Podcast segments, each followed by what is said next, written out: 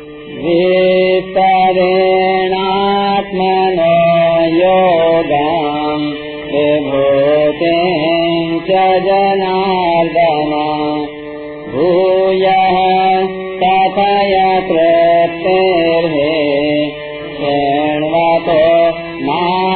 मे अठारहवा श्लोक।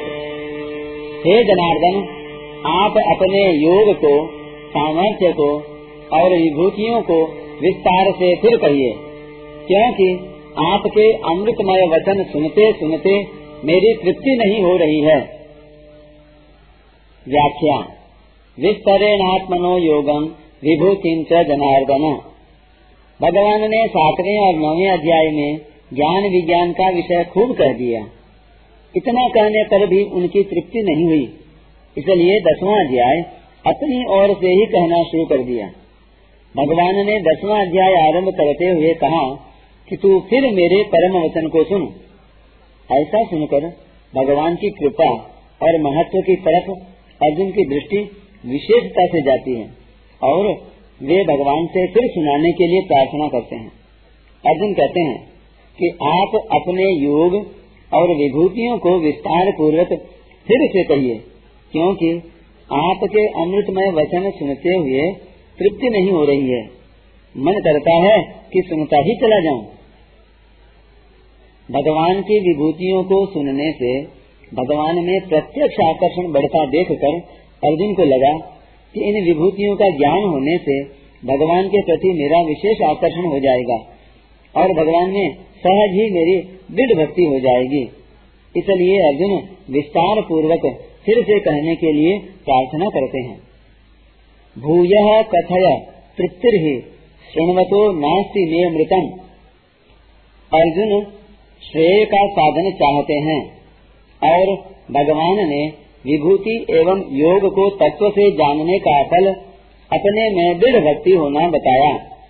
इसलिए अर्जुन को विभूतियों को जानने वाली बात बहुत सरल लगी कि मेरे को कोई नया काम नहीं करना है, नया चिंतन नहीं करना है। प्रत्युत जहाँ कहीं विशेषता आदि को लेकर मन का स्वाभाविक खिंचाव होता है, वहीं उस विशेषता को भगवान की मानना है।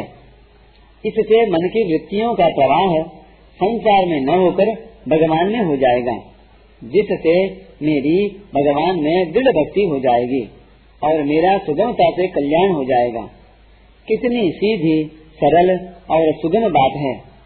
इसलिए अर्जुन विभूतियों को फिर कहने के लिए प्रार्थना करते हैं। जैसे कोई भोजन करने बैठे और भोजन में कोई वस्तु प्रिय मालूम दे, बढ़िया मालूम दे तो उसमें उसकी रुचि बढ़ती है और वह बार बार उस प्रिय वस्तु को माँगता है। पर उस रुचि में दो बाधाएँ लगती हैं। एक तो वह वस्तु अगर कम मात्रा में होती है तो पूरी तृप्ति पूर्वक नहीं मिलती। और दूसरी, वह वस्तु अधिक मात्रा में होने पर भी पेट भर जाने से अधिक नहीं खाई जा सकती। परंतु भगवान की विभूतियों का और अर्जुन की विभूतियाँ सुनने की रुचि का अंत ही नहीं आता। कानों के द्वारा अमृतमय वचनों को सुनते हुए न तो उन वचनों का अंत आता है और न उनको सुनते हुए तृप्ति ही होती है। अतः अर्जुन भगवान से प्रार्थना करते हुए कहते हैं कि आप ऐसे अमृतमय वचन सुनाते ही जाइए। परिशिष्ट भाव।